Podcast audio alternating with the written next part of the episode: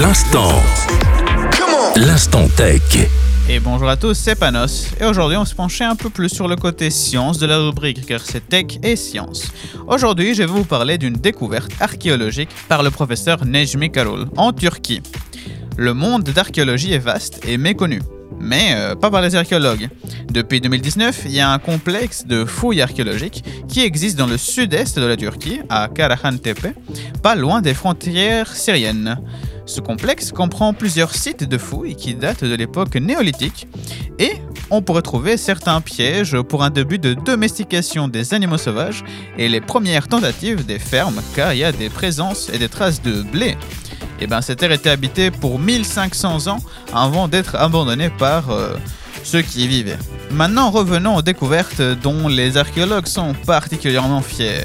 La première c'est une statue de 2,40 m de haut d'un homme assis mais dans une euh, certaine position euh, particulière euh, où il y a un aspect assez masculin qui ressort. Je vous laisse voir par vous-même pour rester assez décent en radio. Les archéologues ont également découvert un certain dévouement pour cet aspect masculin dans toute la région.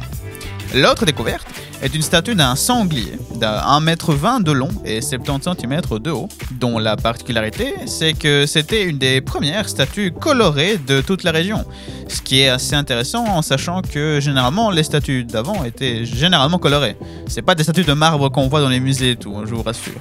Voilà, c'était tout pour moi aujourd'hui. Nous on se retrouve la fois prochaine et euh, je vous remercie de nous écouter. Bye bye